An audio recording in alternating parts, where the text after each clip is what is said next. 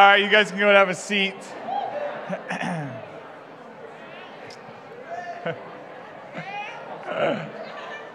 it is good to see all of you guys. Uh, welcome. My name is Grant. I'm one of the pastors here. Um, I will do my best to not use the word propitiation in this sermon today.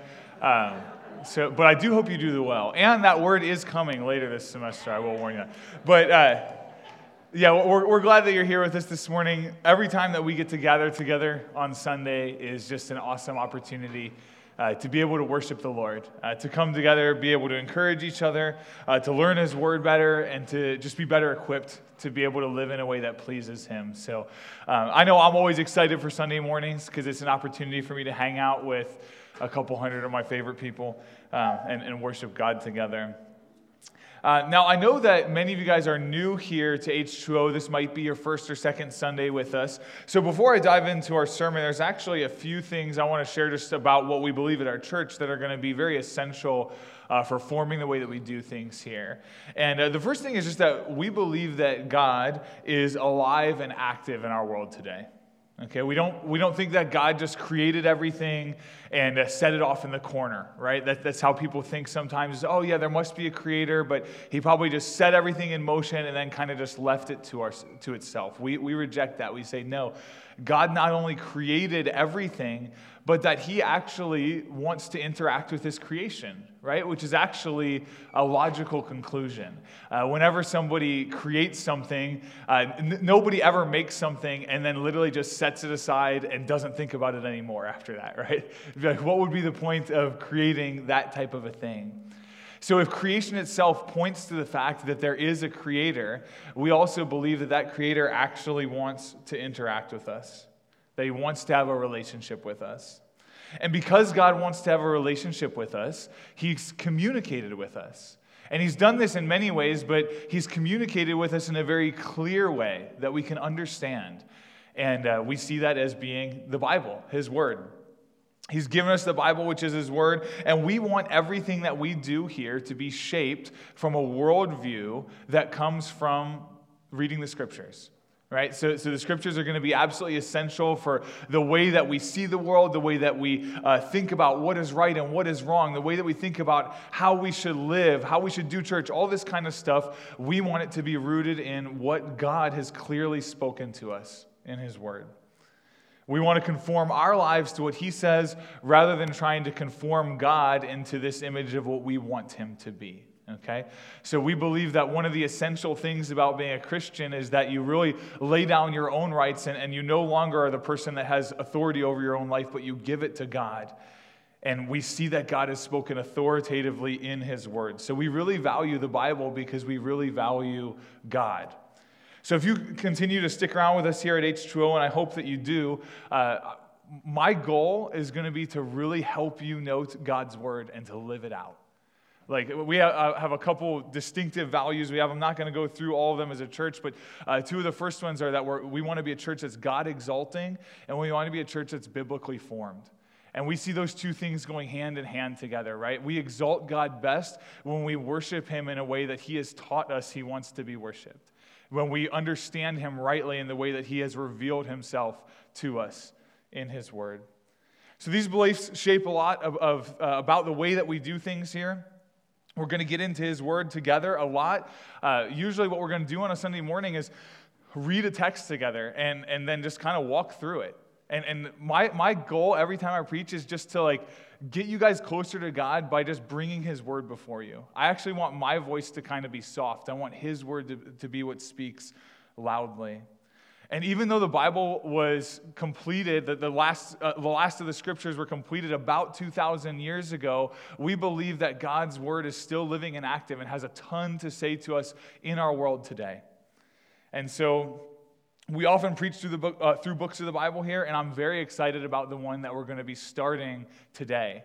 Um, the words of this book have changed the lives of countless numbers of people. You might argue it's, it's the most influential book, or certainly one of the most influential books of the Bible.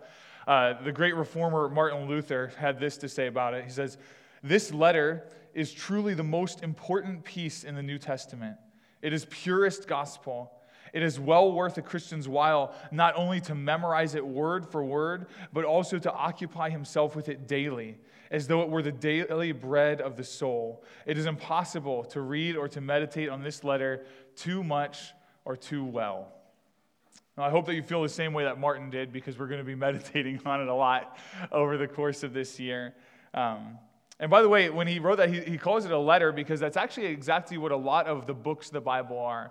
Uh, I don't know how familiar you might be with the Bible. Uh, when you pick it up, you see that it's all bound together into one nice, neat little book. But the reality is, the Bible is divided up into 66 different books that were written by at least 40 different authors over hundreds of years, okay?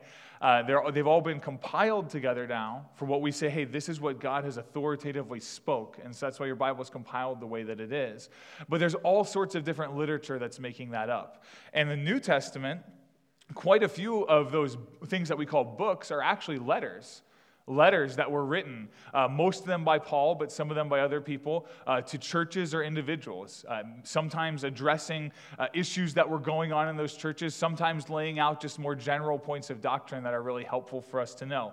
And these letters would then be circulated around to other churches as well.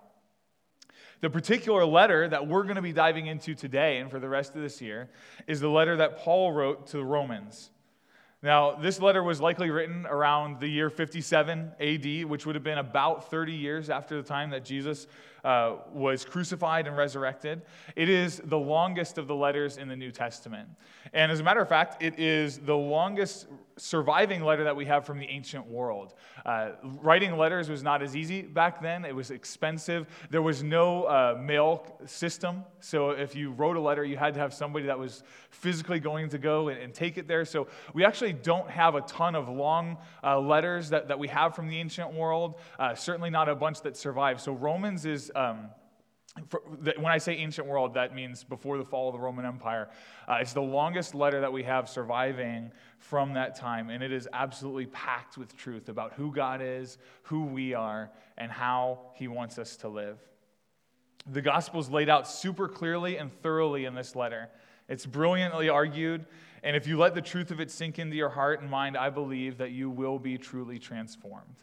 Um, I've consistently told people uh, that I've spoken to that Romans is my favorite book of the Bible. And the reality is, I love all of the Bible, and it's, so beautiful. But um, the, the way in which the gospel is laid out in Romans is just really masterful. And I'm excited for us to work through that as a church here together this year. So today, we're just going to be looking at the first seven verses.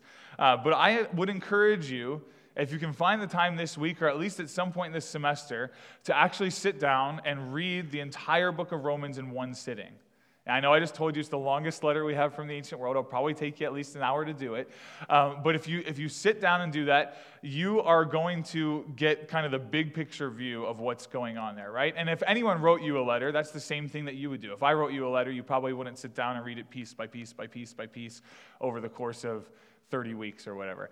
Um, you, you would read it all at once, right? Now, there's a ton of value in going through what Paul has to say here, piece by piece by piece by piece. And that's what we're going to do on Sundays.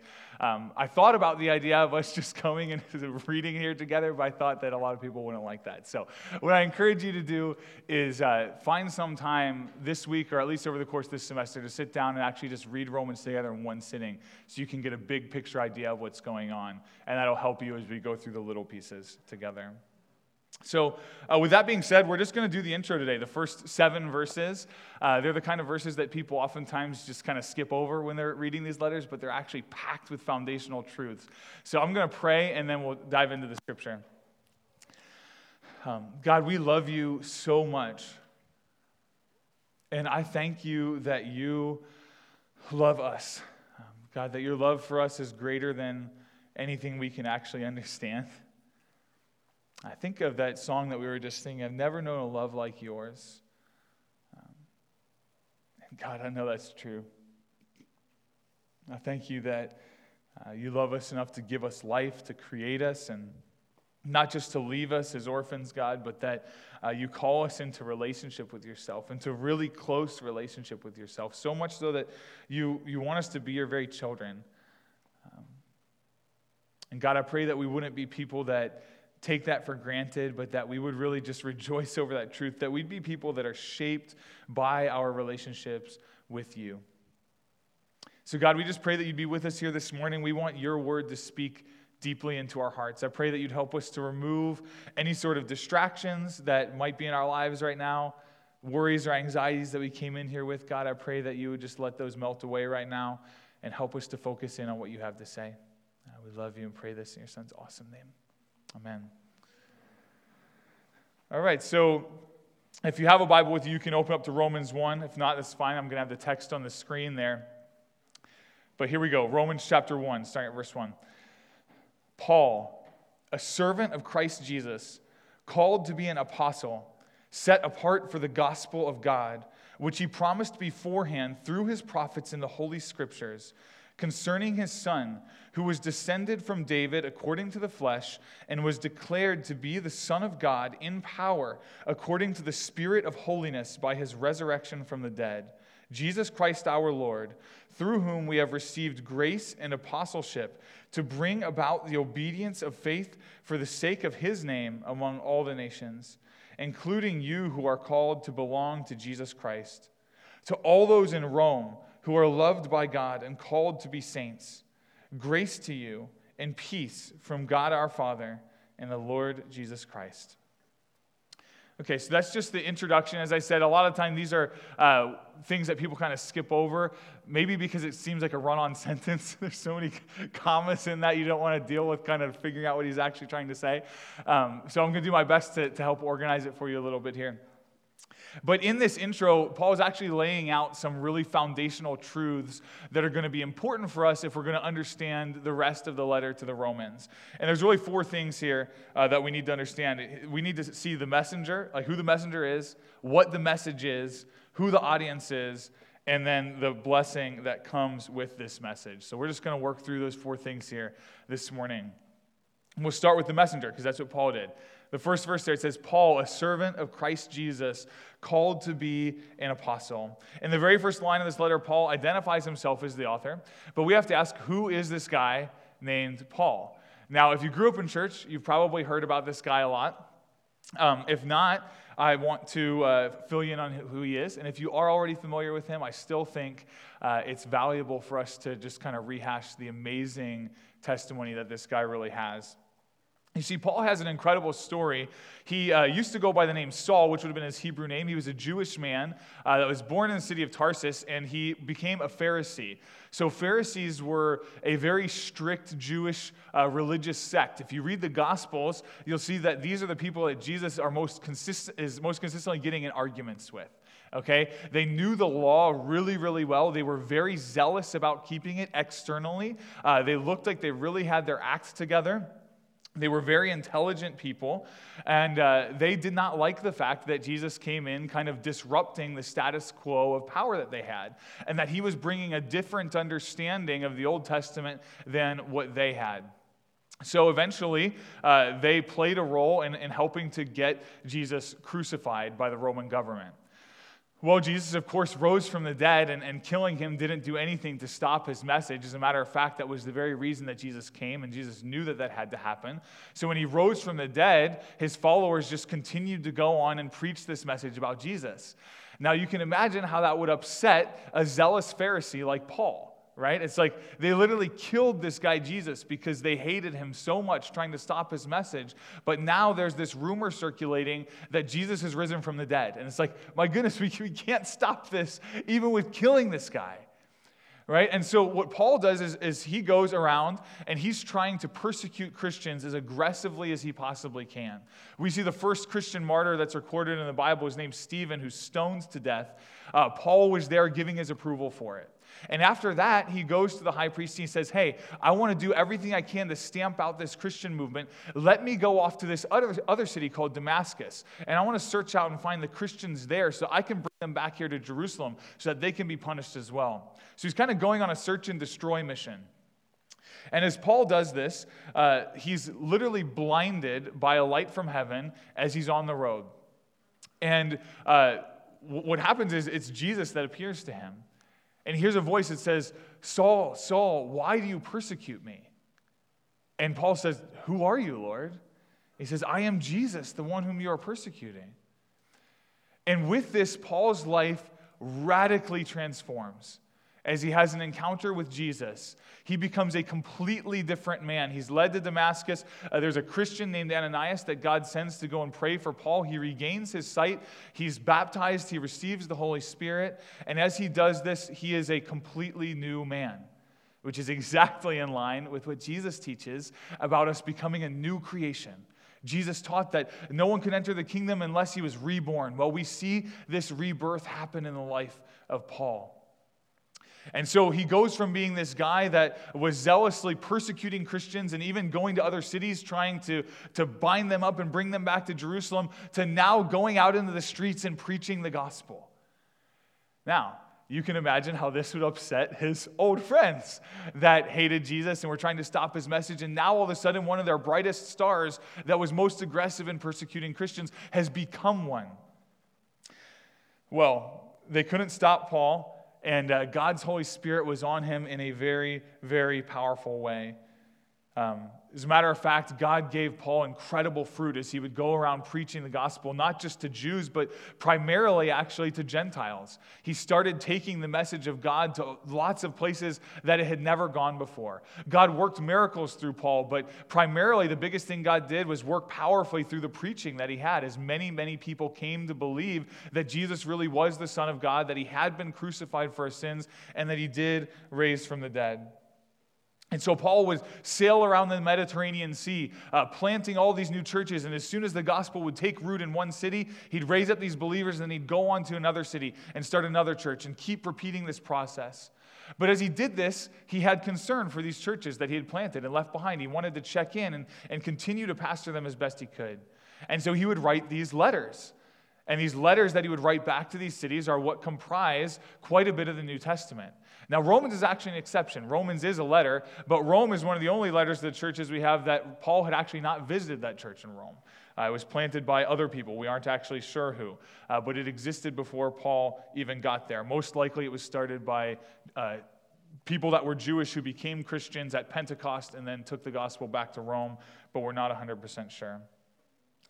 But nonetheless, with all of this, Paul started to gain incredible uh, influence as a, as a Christian, right? Like he's written a ton of our New Testament. As a matter of fact, he started to be regarded as an apostle, just like one of the 12 guys that was actually with Jesus during his earthly ministry. God specifically chose and elevated Paul to this level. When, uh, when God was speaking to Ananias, telling him, which was the guy that went and prayed for Paul to regain his sight, the guy was very scared to go and do that, as you can imagine, right? He knows this guy's persecuting Christians. He says, Hey, I want you to go and pray for this guy. And this is what God says about Paul. He says, He is a chosen instrument of mine to carry my name before the Gentiles and kings and the children of Israel. So, in the introduction here, Paul uh, rightly points out that God called him to be an apostle. That word means sent one, and it carries with it a special authority uh, to, to preach the word of God. But despite the success and influence that Paul had, he still primarily identified himself as a, simply a humble servant of Jesus. He understood clearly and accurately that no matter how much influence or power a Christian has in this world, he is still simply a servant of the king. And that's why I love that the first word Paul uses to describe himself in the letter to the Romans is servant. The Christian lays down his or her own will and desires and replaces them with the will and desires of Christ. In Paul's letter to the Galatians, he wrote this He says, I have been crucified with Christ. It is no longer I who live, but Christ who lives in me. And the life I now live in the flesh, I live by faith in the Son of God, who loved me and gave himself for me. That's powerful language, right? It's no longer I who live, but Christ who lives within me. Paul understood this.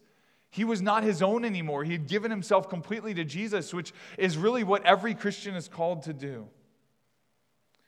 You see, we'll, see over and over again that the things that Paul teaches are simply echoing the things that our Lord Jesus said. Jesus said in Luke 9 23, If anyone would come after me, let him deny himself and take up his cross daily and follow me. Being a Christian entails self denial and following Jesus. We lay our own desires down and we pick up His. You don't get to be king of your own life anymore if you're a Christian. Instead, you make Jesus king. You take the humble attitude of a servant who puts the will of his master above his own. And that's what we see even in this great and famous figure like Paul. Now, the great thing about this idea of becoming a servant, though, and laying your life down and, and self denial and picking up your cross and following Jesus, is that this master has your best interest in mind. You know, it might sound crazy to willingly decide to give up control of your own life and instead be a servant of Jesus. But the reality is that Jesus knows what's best and he offers what's best. You see, right after making the statement that Jesus did about self denial and following him, this is what he says right after that. For whoever would save his life will lose it, but whoever loses his life for my sake will save it.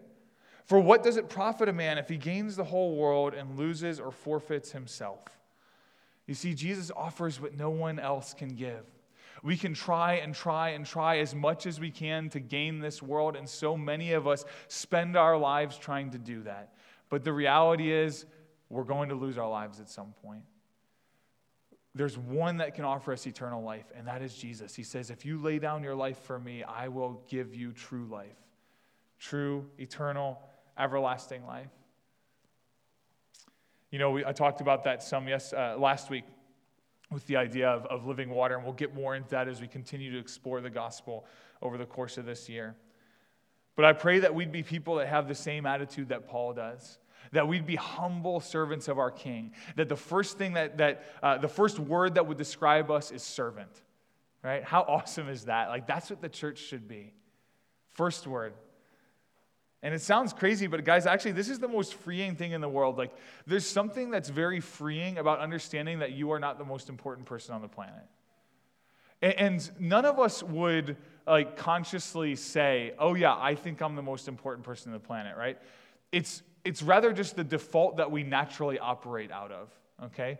Think about it. like our thoughts are always revolving around ourselves. Our desires are always revolving around ourselves. Like you're the most important person in your life, naturally, right? Unless something comes in and changes that, that is the natural course uh, of action. That, that you're going, the way you're going to think, the way you're going to live is that I'm the most important person when Jesus comes and, and, we, we come into a relationship with Him, we're reborn, we become this new creation, we start to understand that life is not really about us.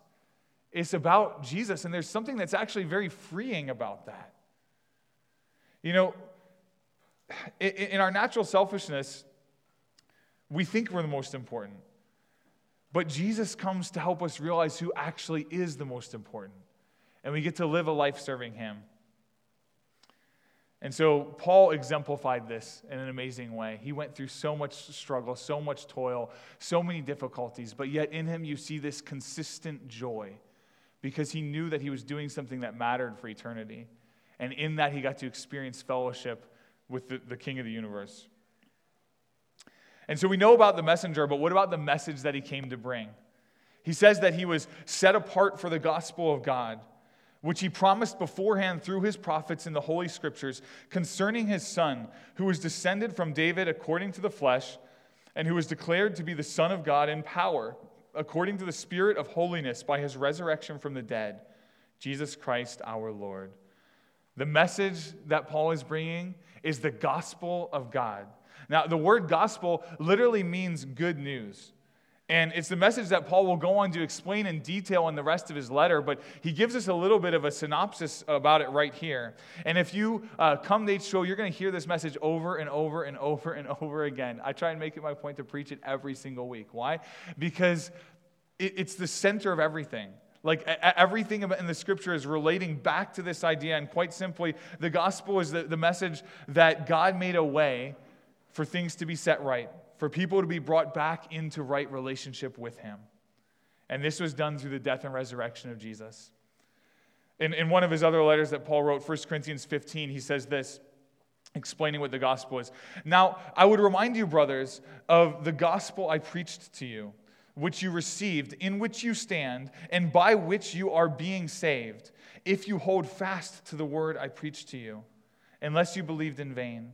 For I delivered to you as of first importance what I also received that Christ died for our sins in accordance with the Scriptures, that he was buried, that he was raised on the third day in accordance with the Scriptures, and that he appeared to Cephas, that's Peter, then to the 12. He says, This is what's of first importance. This is what I received. This is the gospel that I've continually brought that Jesus died for our sins and that he was raised from the dead.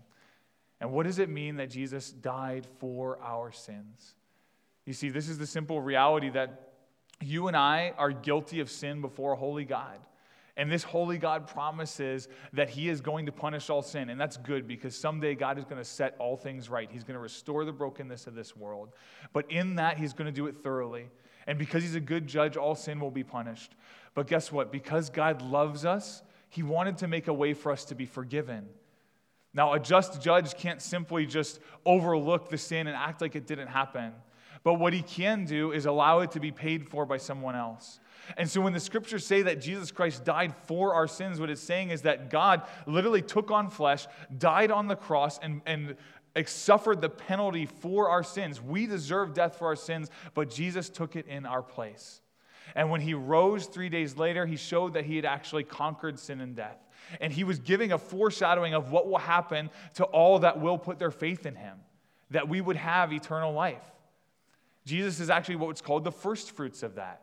So, just as Jesus rose from the dead, all that put their faith in Christ will raise from the dead to be with God for eternity. He's kind of the, the, the prototype that, that shows us that. And th- this is the gospel message. And, and, Paul took pains to help you see that this is not something new, but rather that it was something that God had planned all along from the very beginning. You saw in that First Corinthians passage, he said uh, that this was done according to the scriptures. Right here in the Romans intro, what did he say? That it was uh, promised beforehand. He, he knows that this gospel was prophesied long ago. It's not just a New Testament idea. He's alerting to this that this is something that was promised beforehand through the prophets and the Holy Scriptures. And once again, Paul is simply in line with his King Jesus.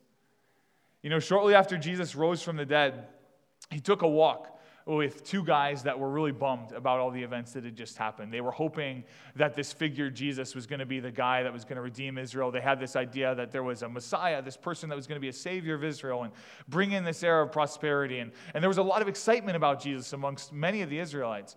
Uh, but it turns out that Jesus was crucified and, and they were sad about it. They're like, man, our hopes were dashed. So Jesus is walking along with these guys and they didn't recognize him. And as he hears what they're saying, he, he says this O foolish ones, and slow of heart to believe all that the prophets have spoken. Was it not necessary that the Christ should suffer these things and enter into his glory? And beginning with Moses and all the prophets, he interpreted to them in all the scriptures the things concerning himself. You see, so what Jesus was saying is, guys, I know you're upset that this Jesus guy was crucified. He's, he's Jesus saying this. But, but the scriptures told us that this had to happen. And he goes and he starts to unfold all of this for them. Now, I really wish that Luke would have recorded the rest of that conversation. That would have been awesome. Unfortunately, he didn't. Um, so I'm going to have to do my best to just point out to you a few places uh, where we see that the gospel was promised beforehand in the scriptures. And guys, I could probably spend several hours doing this. I'm not going to. I'm just going to point out a few key places. Uh, but if you want to talk more about this, the gospel in the Old Testament and how it's all pointing forward to Jesus and what he would do, I would love to sit down and talk with you about that.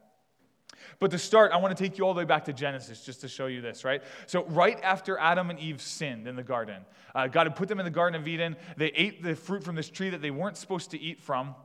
And with this, sin enters into the world, and a curse comes along with it. And we see God would curse the serpent who deceived them, who was Satan. He would curse Adam, he would curse Eve. But the serpent's curse came first. And see what God says here. Because you have done this, cursed are you above all livestock and above all beasts of the field. On your belly you shall go, and dust you shall eat all the days of your life. I will put enmity between you and the woman and between your offspring and her offspring. He shall bruise your head, and you shall bruise his heel. This is the first promise of the gospel, right after sin enters into the world. We see that this serpent is cursed, but what I want to point out to you is this idea of the offspring of the woman and what's promised that's going to happen there. Right? It says that he shall bruise your head and you shall bruise his heel. Now, getting bruised on the heel sucks. Like, that hurts. I don't want to get bruised on my heel. Um, but getting bruised on the head is a lot worse, right? So, some translations, it's the same word here, but, but some would actually use the word crushed. And there's this idea that, uh, with this enmity, that's, the, that's strife, that's hatred, that's discord that's being put between this offspring of the woman and Satan. And we see that there's going to be this battle here. But ultimately, what's prophesied that's going to happen? That the offspring of the woman is going to overcome this serpent. You see, he's going to get the offspring of the woman on the heel, but the offspring of the woman is going to get him on the head. And this is the first promise of the gospel. Jesus Christ, the one who was the offspring of the woman, born of the Virgin Mary, would end up crushing Satan as he went to the cross, and ultimately will complete that when final judgment comes. We see that God wasn't just going to leave us in our sin but that he was going to redeem us, that he was going to defeat this enemy of ours, and that he was going to do it through the offspring of the woman. We see later in Jeremiah chapter 31 that God promises this idea of a new covenant. And I know covenant is not a term that we use a lot in, in our English today, but uh, covenant is simply a, like a, a, binding relationship, okay? So God had this covenant that he made with Israel, and uh, it was all based on this law that they had. So Moses gave it to him. They were supposed to follow all these laws that they had. But God promised through one of their prophets that a day was coming where he was going to give them a new covenant. There was going to be a new kind of relationship that he would bring them into. Here's what he says. Behold, the days are coming, declares the Lord, when I will make a new covenant with the house of Israel and the house of Judah, not like the covenant that I made with their fathers on the day when I took them by the hand to bring them out of the land of Egypt. My covenant that they broke, though I was their husband, declares the Lord. For this is the covenant that I will make with the house of Israel after those days, declares the Lord. I will put my law within them, and I will write it on their hearts and I will be their God, and they shall be my people. And no longer shall each one teach his neighbor and each his brother, saying, Know the Lord. For they shall all know me, for the least of them to the greatest, declares the Lord. For I will forgive their iniquity, and I will remember their sin no more. You see, there's this prophecy that a new covenant is coming. And this covenant's not going to be like the old one. It's not going to be about uh, keeping all of these laws that they were unable to keep. This one, God is actually going to write it on our hearts. He's going to change us from the inside out. Are you hearing some of the New Testament language? The idea of being reborn and becoming a new creation. Right? This, this is what it's pointing forward towards the New Testament and what Jesus was bringing in. We see here that this covenant is going to bring about forgiveness of sins as he forgives their iniquity and remembers their sin no more. And we already talked about how Jesus died for our sins so that we could be forgiven we see here that this covenant with God is going to do something to change the inside of his people. And how is he going to do that? Well, let's go to the prophet Ezekiel, also several hundred years before the time of Jesus.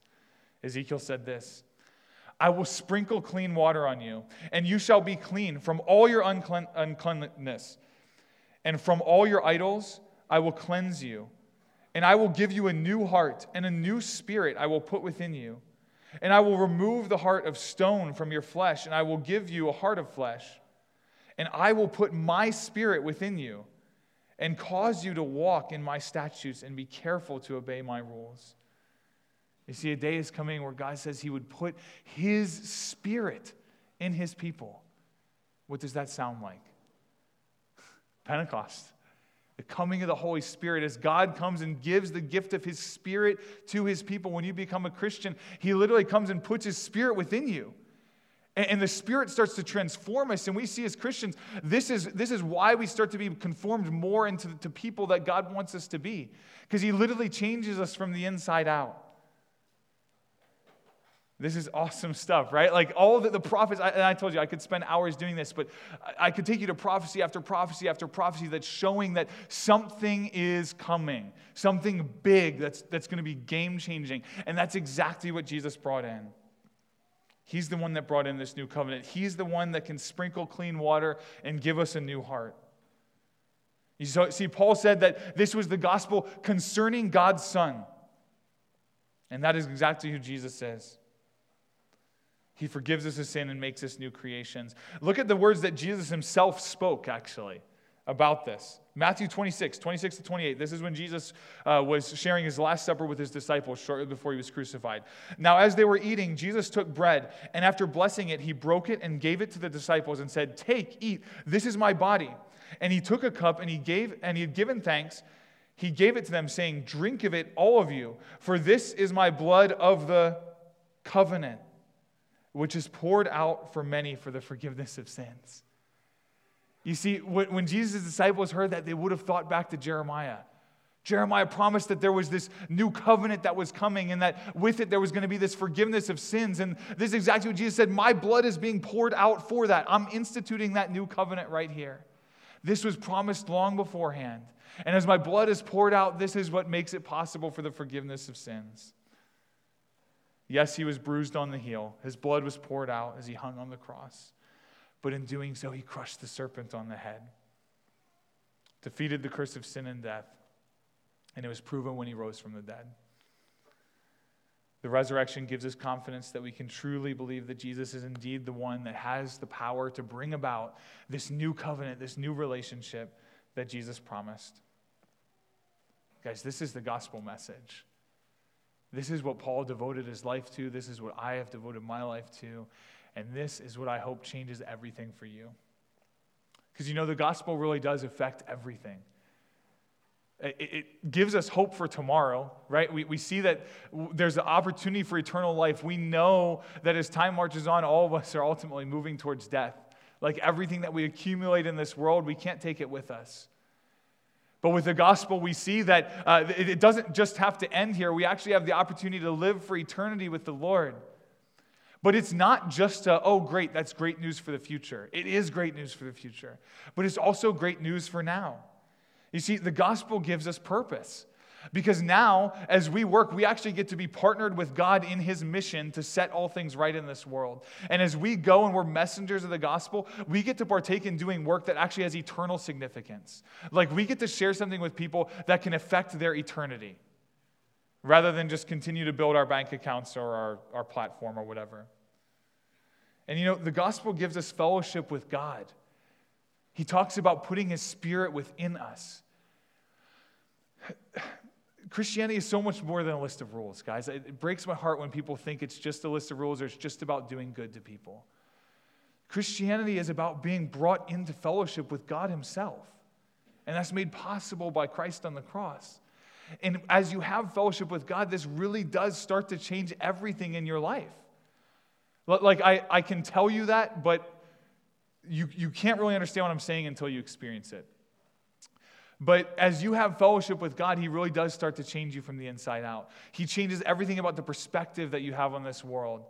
You're able to start weathering storms that would have been so much more difficult before, right? And Paul, our friend here, gives us such a great example of that where this guy was in jail and beaten and shipwrecked and stuff all the time, and he always had joy. Why? Because he was able to live with such an eternal perspective because he had fellowship with God who strengthened him through all these trials. And you know, not only does the gospel give us fellowship with God, but it gives us fellowship with each other. We're united together as God's children in one family. And so, what happens is it, brings us together into a relationship that's really deep right? Like the church is supposed to be more than just a collection of people that listen to some guy preach on Sunday mornings and sing songs together. It's a family of people that are bonded together in love. And we serve each other and we care for each other.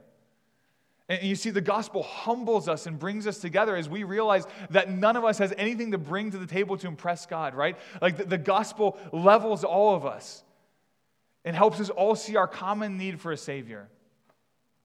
And, and as we go through the letter of the Romans, as we continue to preach that the rest of this year, you're going to see that. Because it seems that there was some uh, racial tension actually that was probably going on in this church. And that Paul is continually trying to help them realize that they are all brought together by the same need that has the same solution, which is the gospel. And so that kind of moves me on to what I want to talk about with our audience. You know, Paul talks about how he, he wants to, to bring about the obedience of faith for the sake of his name, God's name, among all the nations, including you who are called to belong to Jesus, to those in Rome who are loved by God and called to be saints. So he's writing to those that are in Rome. But we see that Paul has a desire to bring all nations to obedience to God. Now, in Old Testament times, uh, the Jews lived as a, as a people that were set apart and kind of had this special relationship with God. It talked about this covenant they had that was based on his law. Well, um, with this, they, they got kind of used to, to being this special and set apart people, but from the beginning, they were always supposed to be blessed to be a blessing right? Like we see this all the way back to Abraham, who was the forefather of that nation, that God said, I'm go- that you will be a blessing.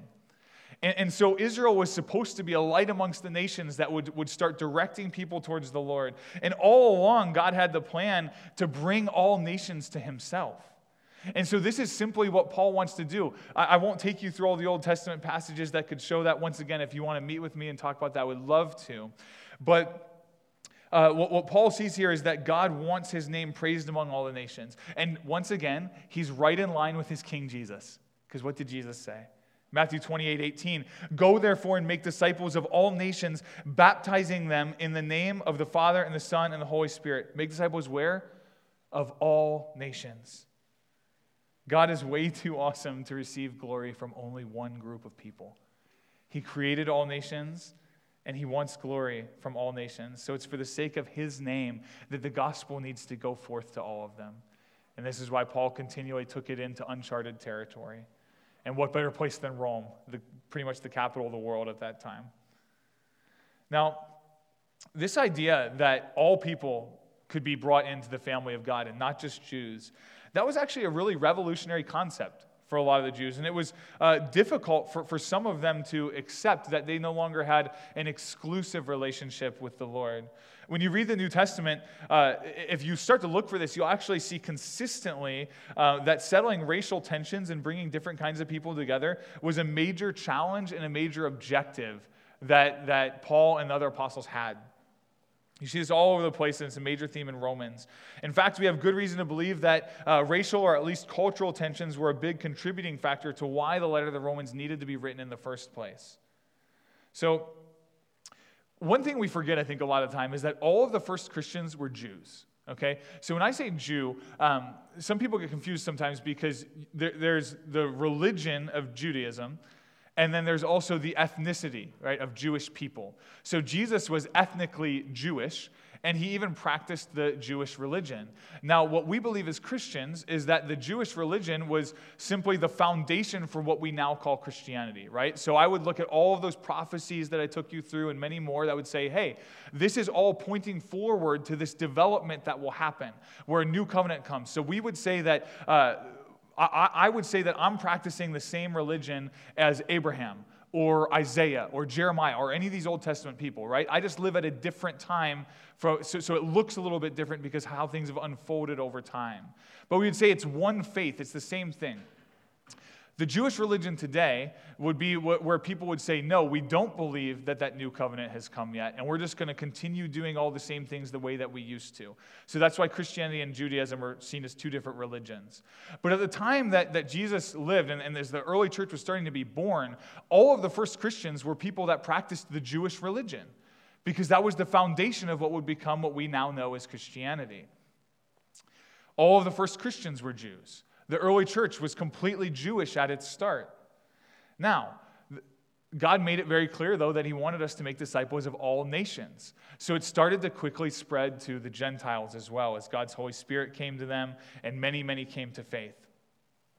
So the church in Rome was likely started by some ethnically Jewish Christians, but they undoubtedly brought in Gentile Christians as well. Gentiles are just non Jewish people. Now, something unfortunate happened for the Jews in that the Emperor Claudius, who was the emperor in Rome uh, from I think it was like 41 AD to like 54 AD, um, he expelled all the Jews out of Rome. He didn't like them, he wanted them gone. Uh, he thought they were causing disturbances, so he literally kicked them all out of Rome, and they had to go find other places to live. So, with this, what happens to the church in Rome? Well, it becomes an exclusively Gentile church because there are no Jews left in Rome anymore. They've all been kicked out. Claudius would die a few years later, and the Jews would start to come back to Rome. And uh, with that, they need to be reintegrated back into this church that has become exclusively Gentile. Now, I don't know about you, but have you ever like left somewhere and then come back a, a while later, maybe a few years later, and you realize that everything is like way different than it was when you left? Some of you are going to feel that way about when you visit home.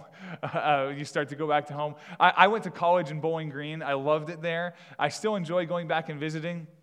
But when I go back and visit, it has a totally different feel from, it, from how it did when I was there as a student.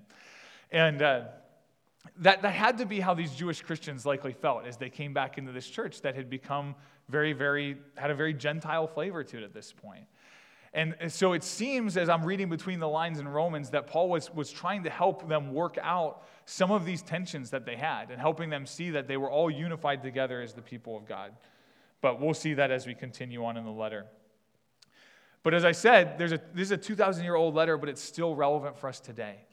Because aren't we today still dividing ourselves over racial and cultural differences constantly? I mean, I, I feel like I see this happening all of the time. And the, the gospel is telling us, guys, it, it doesn't matter what race or culture or ethnicity or anything you are, God wants to bring us together as one people. And so we need to hear this letter today as Christians. We need the same encouragement and the same gospel mindedness that Paul was trying to give to the Jews and Gentiles of that day. We need the same thing for, for our many cultures that are brought here together in the United States today. So the reality is we are blended together into one family. And family is the right word because God loves these people that Paul is writing to.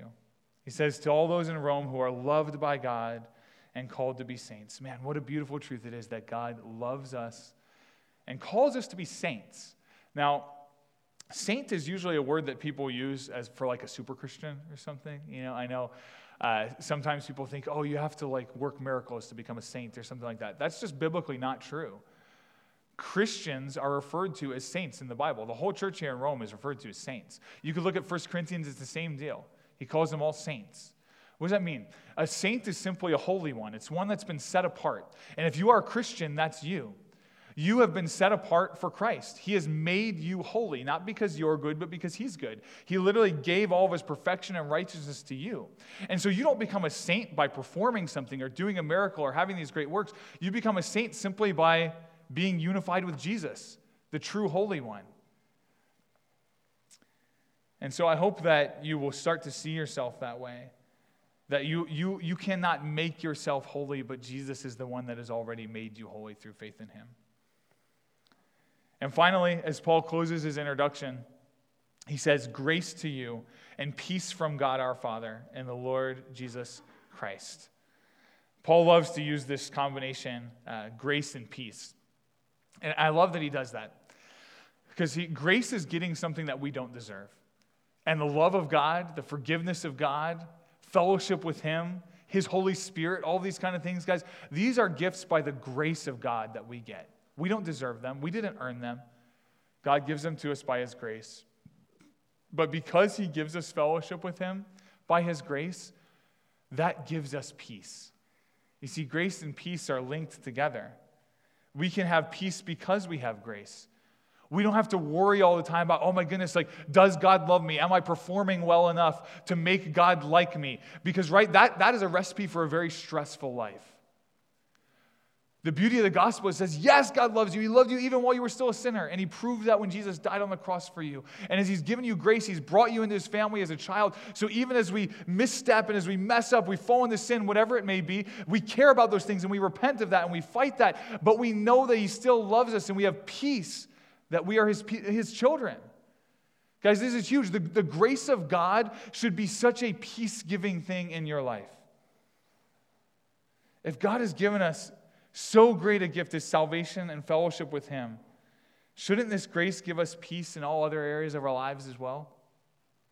When you really start to understand the magnitude of God's grace and His love for you, it can give you a peace that starts to permeate everything, not just fears about what's going to happen to you after you die, but even things about like, does God see what's going on in my life and care about me?